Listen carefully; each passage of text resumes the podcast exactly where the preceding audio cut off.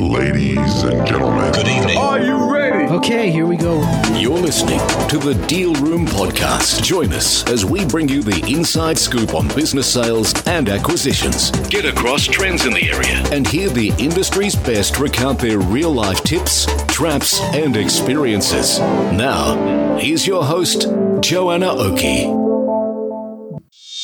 Hi, it's Joanna Oakey here, and welcome back to the Deal Room Podcast, a podcast proudly brought to you by our commercial legal practice, Aspect Legal. Now, today we have a really fabulous episode in store for you.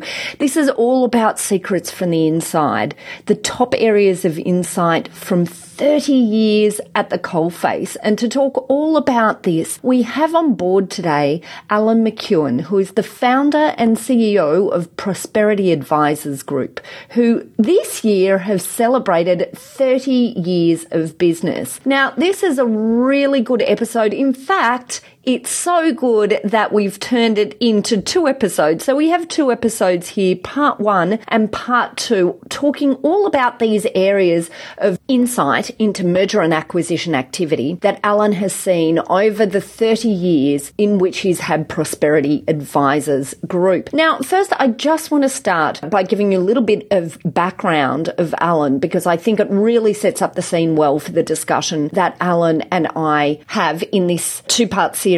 So, Allan is an accountant. He commenced his professional career with the global accounting firm Ernst & Young, working for eight years in the audit and business services division. And after gaining international experience there through secondments to Canada and New Zealand, at the young age of 27, he founded a Newcastle firm and then for the next 30 years had led the firm reinventing the business as a multidisciplinary practice and rebranding it in 2002 as Prosperity. Prosperity now has offices in Sydney, Brisbane, as well as Newcastle and has added a further 10 partners. And the discussions that I have today with Allan are based all around this 30 years of experience in dealing with clients and not only in just dealing with clients, but also in relation to his own experience based on the many multiple acquisitions that his own accounting firm had also been involved in.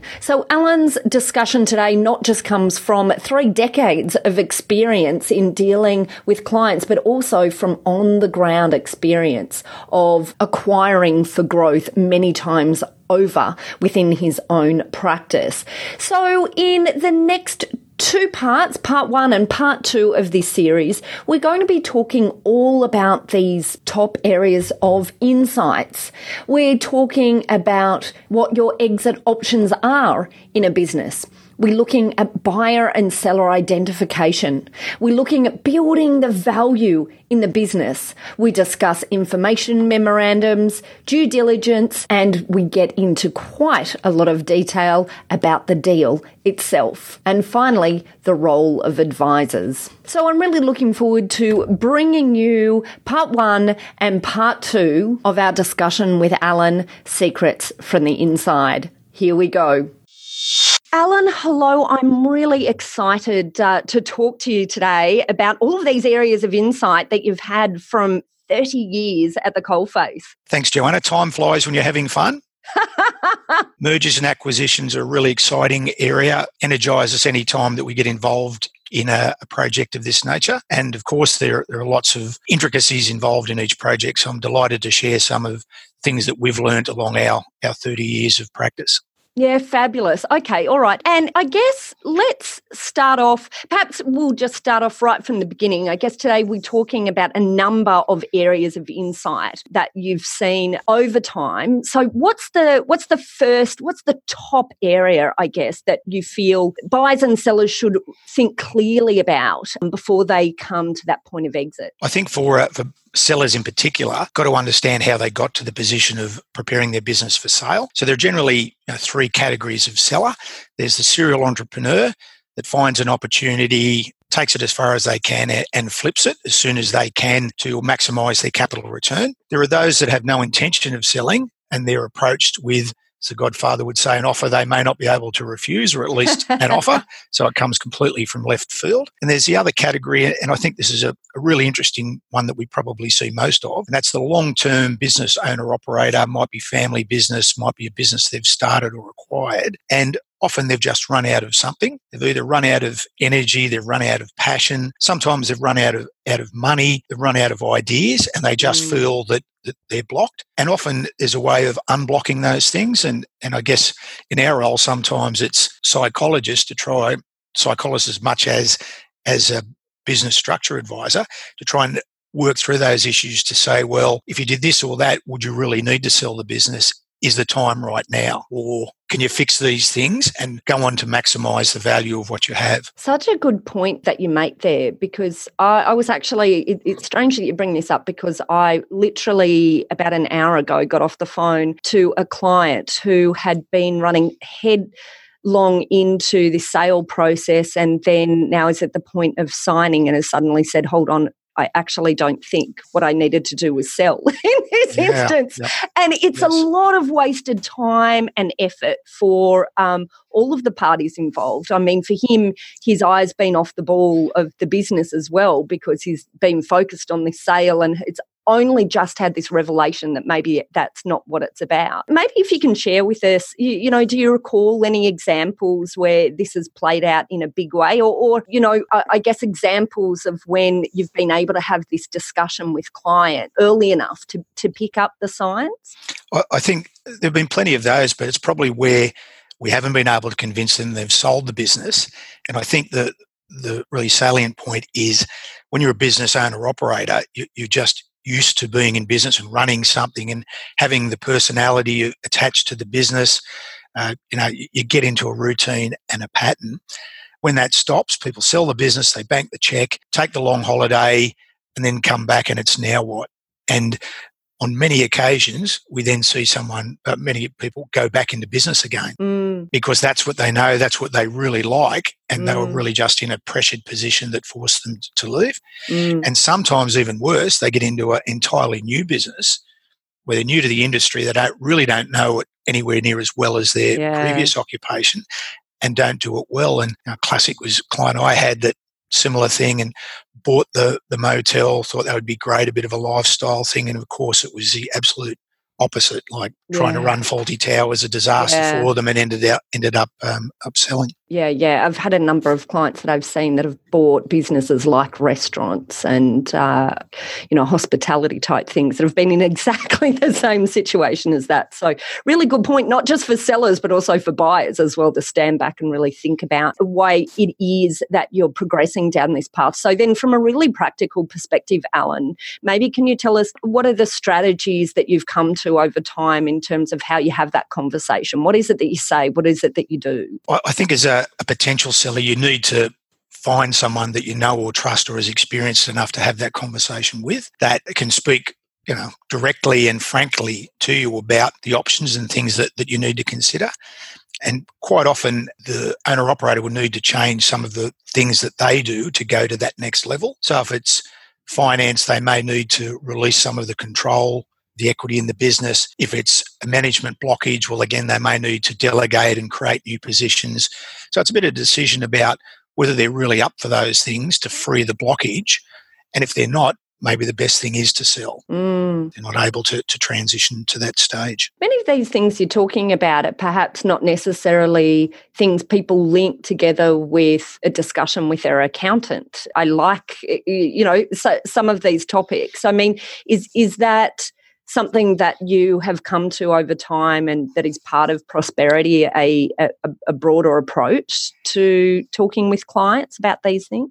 Yes, Joanna, there's no doubt numbers are the language of business success. However, you need to look through the numbers. There are mm. always other considerations, largely around people in value uh, capture as well, that often aren't just reflected on the balance sheet or the profit and loss, mm. but, but are just so important in any business transactions, but particularly a purchase or sale. Mm. I think they're really, really good points. Okay, so we've run through some of the insights that you've had with potential options and exit strategies. What else is it that you've identified over time?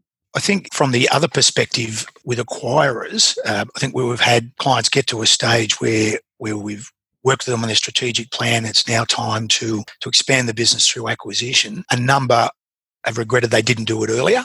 Mm. Uh, so mm. we all think about organic growth and often you know, just borrowing to finance that organic growth. But there, there's some real value if you've got your structure right, you're good at what you're doing, um, got your right marketing and business plan in acquiring another business or businesses that, that fit well under that. You can leverage up your growth and profitability quite significantly. Now, the risk is if you're able to pull it off, and that's the entrepreneur backing themselves. Mm. But where we've been through that journey with clients, you know, running a business well, they're able to again successfully run an expanded business and make it fly, and they regret not considering that early because it's scary. Scary. Mm. You know, we, we know we can see, feel, and, and touch, but taking on another group of staff and a new client base or customer base, it's challenging to many. Um, but again, if you know, true entrepreneurs and we're good at what we're doing, um, it's worth taking the challenge. Mm. And so I'm sure you've seen that done well and done not so well as well. and so maybe what what are some insights over time that you have in terms of you know where acquisition as a growth strategy has worked really well what categorizes that type of business or, or business owner i think the most important thing is understanding why you're doing it so i you know, talked about growing and, and having a larger business. Um, it's not just about that. It's not just volume, unless it's volume for a reason. So the usual things that are important: merging or acquiring to obtain specific skills. So it might be uh, a different type of product that's that's associated to your product, but one that you don't currently provide. So you've got that product and you've got access to a, a broader client base. Um, it might be the skills of particular people within the organisation. It might be a geographical footprint. So you might be based in New South Wales, you want to expand into Queensland rather than set up a greenfield site. You'll get faster traction if you can find the right business and you know, work off an existing existing base. Um, those types of things where you're merging for a specific reason or a thing that will add to your business give you a greater nothing's guaranteed give you a greater chance of success and so am i right to say you um, over the i guess history of prosperity of like dabbled in all of those areas yourself personally as well so so yeah so as, as well as uh, advising clients. We've mm. grown our, our own business through uh, merger and acquisition.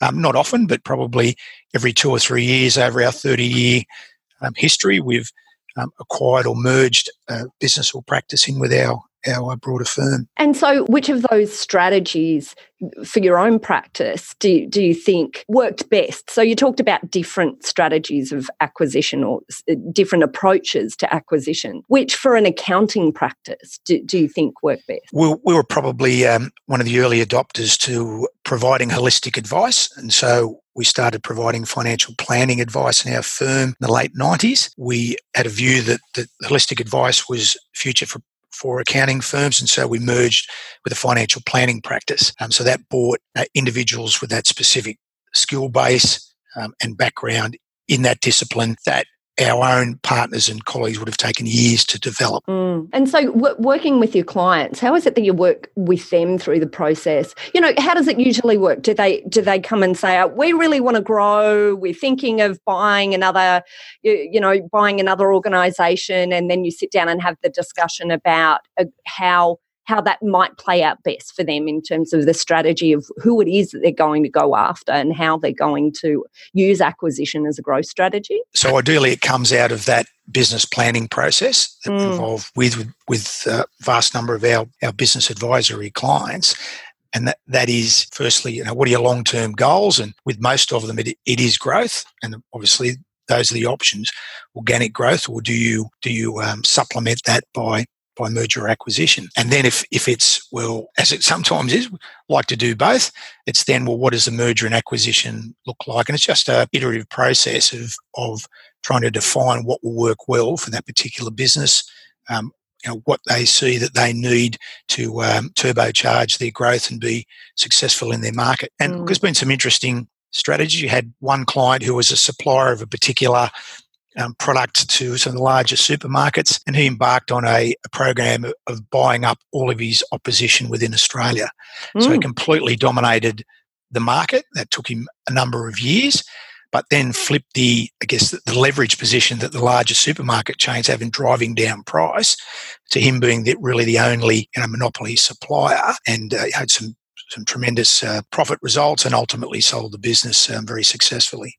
That's really clever. We like stories like that.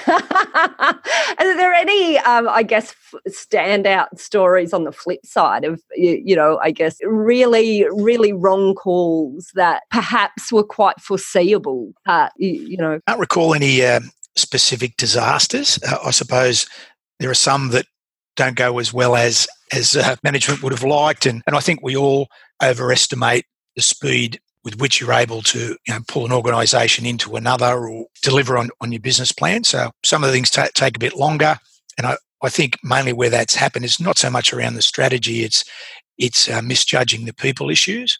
Yeah. So, yeah. So either placing more faith or trust in in those that don't know well well enough, or alternatively, um, you know, not having the, the right people on the team at the right time. Mm-mm. I guess that's such a hard one to, of course, numbers can tell a lot in terms of a story, but people often are where, you know, it's a little bit more difficult to predict uh, and to model. and I guess on that modeling point, um, do you do a lot of work with clients within prosperity in modeling, in, in financial modeling and coming to financial models of outcomes to, to create the strategy? It's really important when you uh, flesh out a strategy such as as a merger and acquisition one so what does that mean financially? There's certainly the profit element and no one would do it unless there was a, an appropriate return for the risk you undertake but the thing that that people often miss or don't think about is what's the working capital uh, investment in mm. doing that? That's a really important consideration in that modeling. Mm. so you just don't switch on the the benefits from the added business from day one. There's always a gear up period, and that's that's a significant, often a significant cash drain, and mm. you either need to fund that internally or make sure you've got the lines of credit to support it. Yeah, fabulous. Okay, all right. So I think we've covered off well here um, options for both buyers and sellers, um, and different options and strategies. So, what then would be the second area that you've identified over time as issues and insight that that you've seen in this area? I think for anybody that owns and operates a business, it's always being in the marketplace.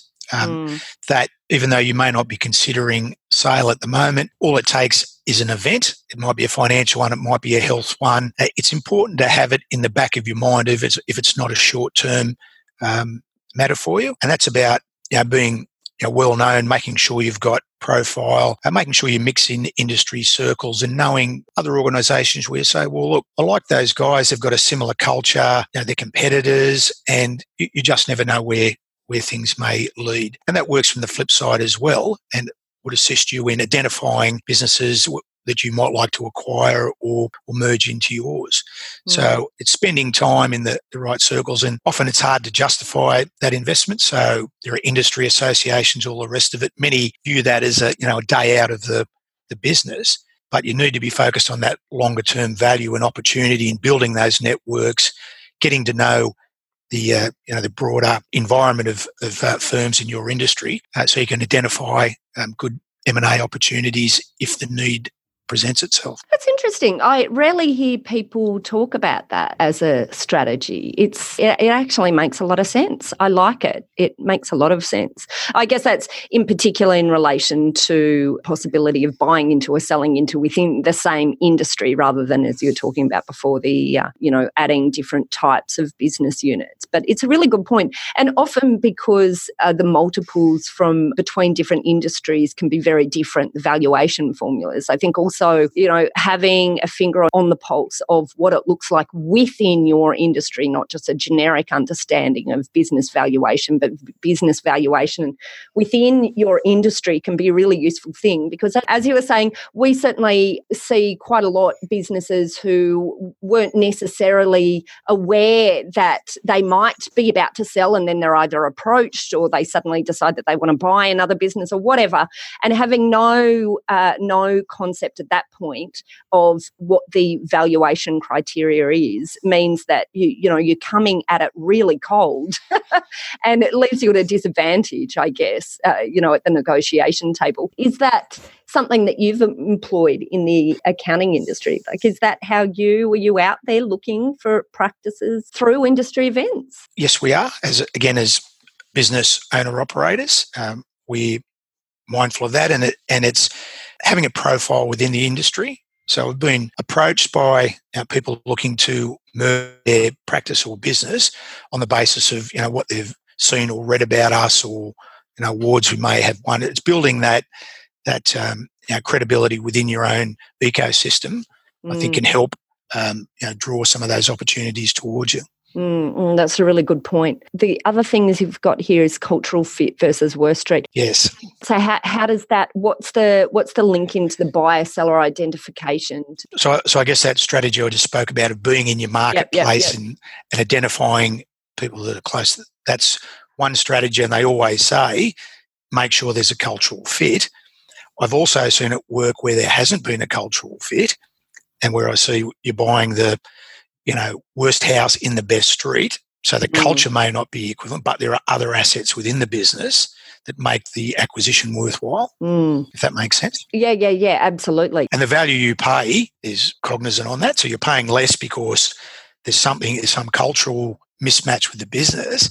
But if you can work through that and realize the value in the assets, it may well be worth the differential. But I, am sure you've seen many examples. I mean, I, I've seen many examples of cultural fit take an enormous cultural fit issues take an enormous toll post acquisition, even when you know the, the feeling was by the acquirer that the assets were something that they could really utilize. How often do you see businesses actually be able to deal with that cultural fit element properly? Do you, do you know what i mean? I mean do you, have you seen that as I, I just often see cultural fit as being that one element there that many people in acquisition mode feel they can get across the line of but it still ends up being this constant thorn. It is very, very, very tough work and not mm. for the mm. faint hearted.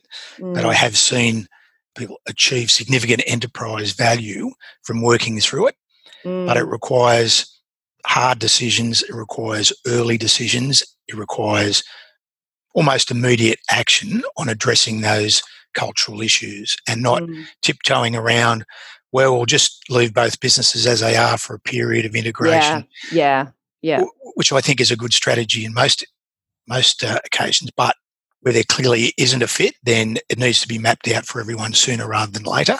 Mm. And particularly in that early period when people are expecting things, mm. going, well, here's the new firm or the new company. What are they going to do? And if it drags on, it just it, it's harder to achieve the change than you're perhaps uh, contemplating in the first place when the deal was put together.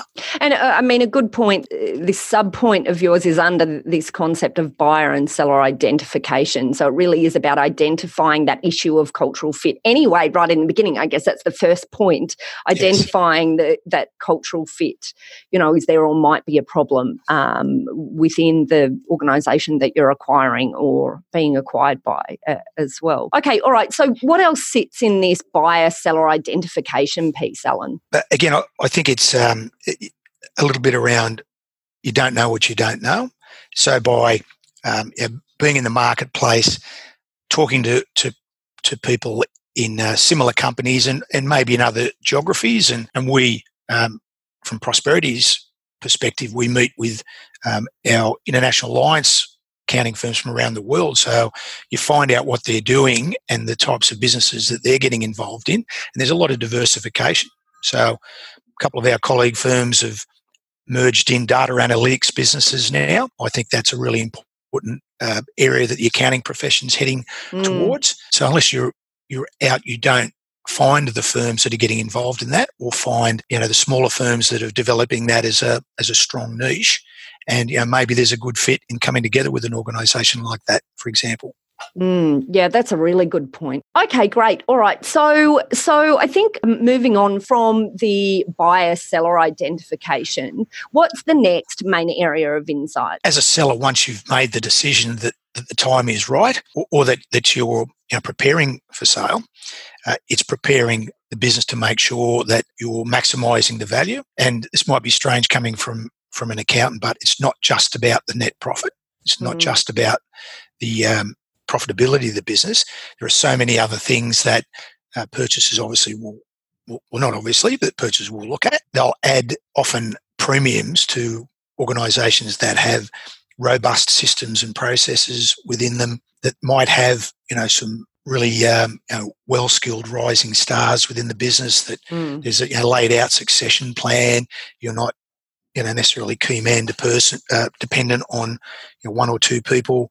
If there's that you know good supportive management team, um, they'll give some consideration to that culture issue we talked about earlier, but also you know what's the innovation quotient like in that business if it's relevant.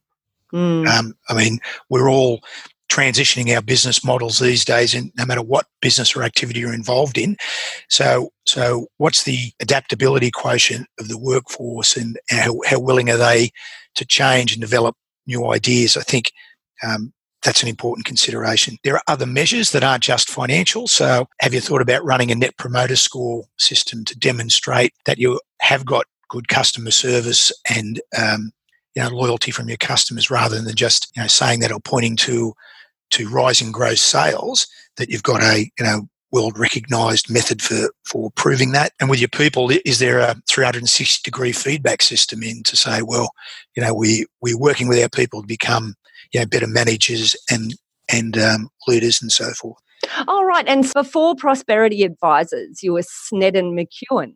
Yes that's right. Interesting. All right okay.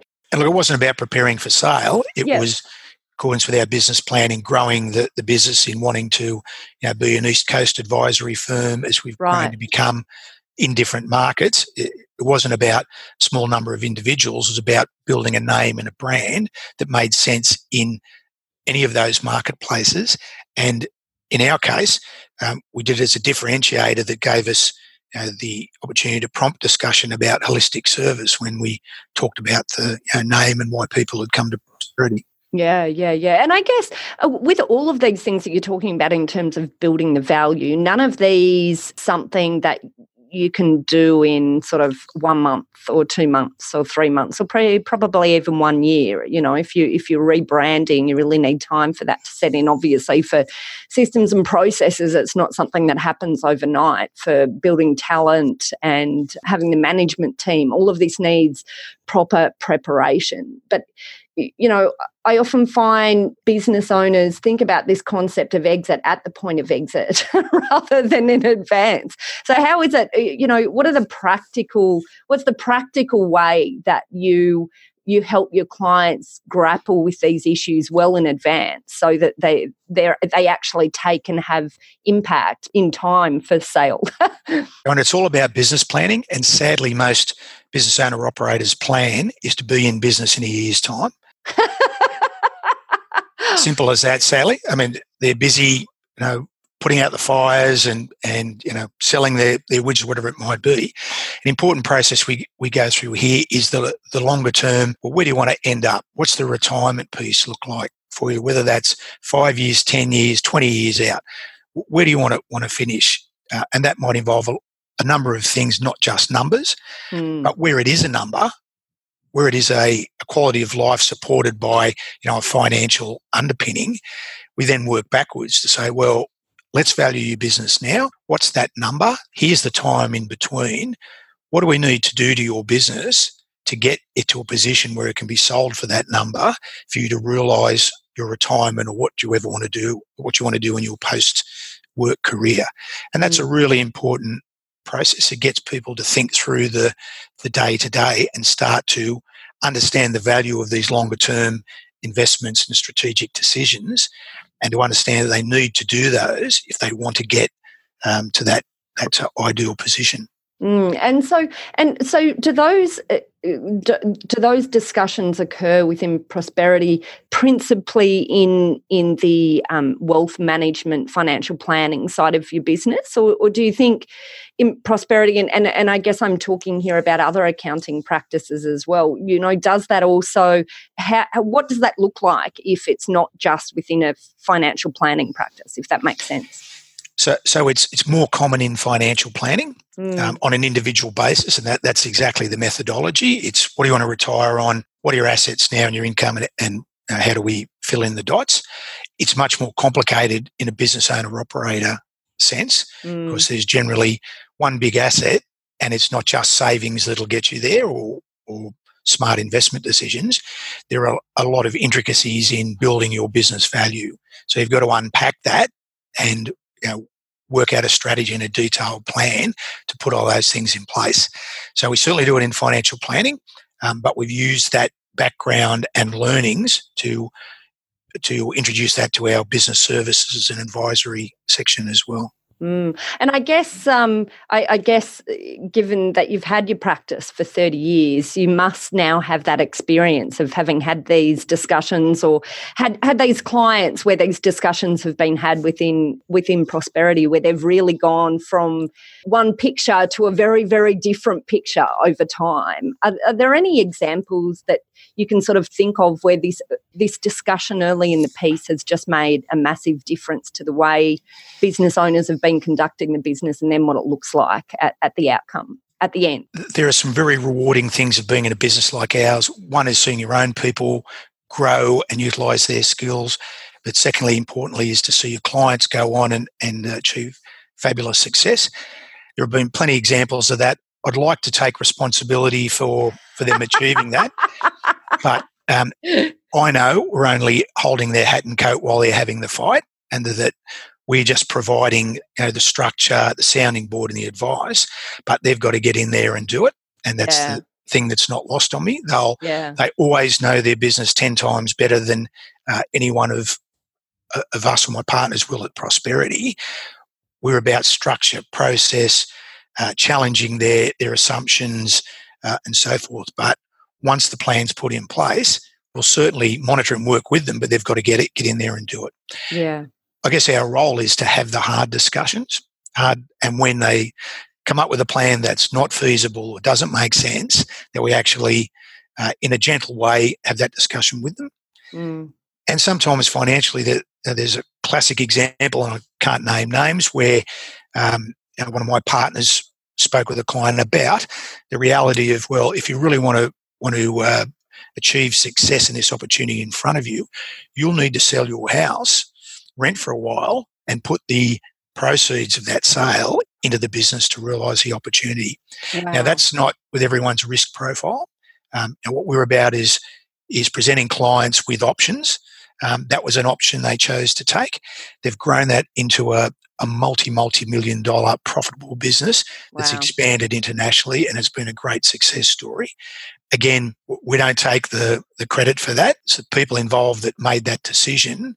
But somebody's got to start the discussion, and I'm you know, Mm. proud it was one of my partners that, that did that. What a great story because that's uh, that's not a move for the faint-hearted. Selling your house and throwing it all behind your vision, I guess. But Look, Yeah. and uh, you know, many might scoff at that that advice, and it wasn't do it. But here are the choices, and uh, we could tell that the client uh, it was a great business, great idea, but they were just stuck in a particular financial hole, and this Mm. was just the only way out at the time. And uh, it's a matter for them to to uh, seize the opportunity, which they did. But there's the power of, um, you know, because I, I've seen many business owners make high, high risk decisions as well. But I think here what you're talking about is the power of behind those high risk decisions, making them on the basis of also having a really uh, clinical look at the numbers and someone with with less emotion being able to stand back and give an opinion, an objective opinion on it as well. Um, so, uh, you know, I, I guess that's just my comment on on that story that you're telling before everyone goes and sells their house and throws it into the business. the power of the right advisor, I think, Allan. That's what I'm saying here. I think it's at this time I should give some sort of financial advice disclaimer. uh, they seek specific advice in any, any of these circumstances. Uh, just gen- general, yes, general in nature. Yes, absolutely. Sharing experiences. well, look, and, and I think at that point, Allan, this is the end of part one of our two part series. Um, and maybe this is a really good point for you to just talk to us. uh, very briefly uh, about prosperity and maybe how our listeners can get in contact with um, with Prosperity Advisers if they're interested in getting um, get, getting a bit of this holistic advice that you've been talking to us about today. Well, thanks, Joanna. We're a broad-based advisory firm. We really give advice on most financial matters other than than insolvency. That's uh, that gives clients a 360 degree view of their whole financial landscape. Um, the bulk of our clients are business owner operators, so that's how we grew the business initially. So that DNA of helping people uh, develop, grow their business, and ultimately sell them for appropriate prices is you know, well ingrained in, in what we do here.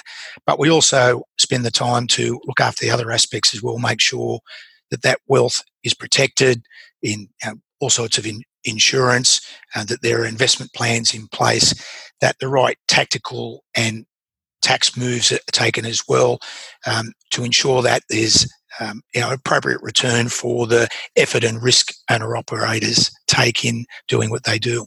Absolutely fabulous. I just love I love the model. And how can people get in contact with Prosperity Advisers, Allan? Through our website, we'll provide uh, all the details, Joanna. So it's prosperity.com.au. Excellent. Wonderful. Thank you. We're really looking forward to having you back, Allan, to go through part two. My pleasure, Joanna. Well, that's it for this episode of the Deal Room podcast.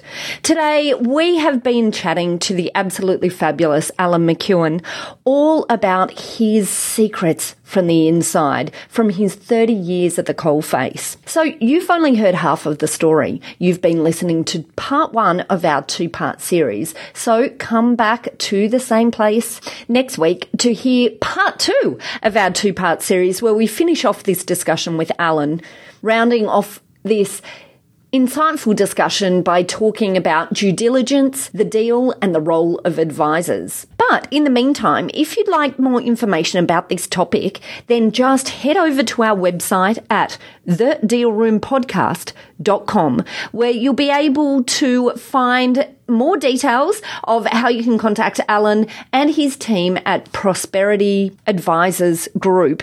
And there you'll also be able to find details of how to contact our legal eagles at Aspect Legal if you or your clients would like to discuss any legal aspects of sales or acquisitions. Well, thanks again for listening in. I really hope that you can join us next week for part two of our fabulous two part series with Allan.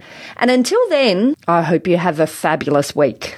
well, thanks again for listening in. You've been listening to Joanna Oakey and the Deal Room podcast, a podcast proudly brought to you by our commercial legal practice, Aspect Legal. See you next time.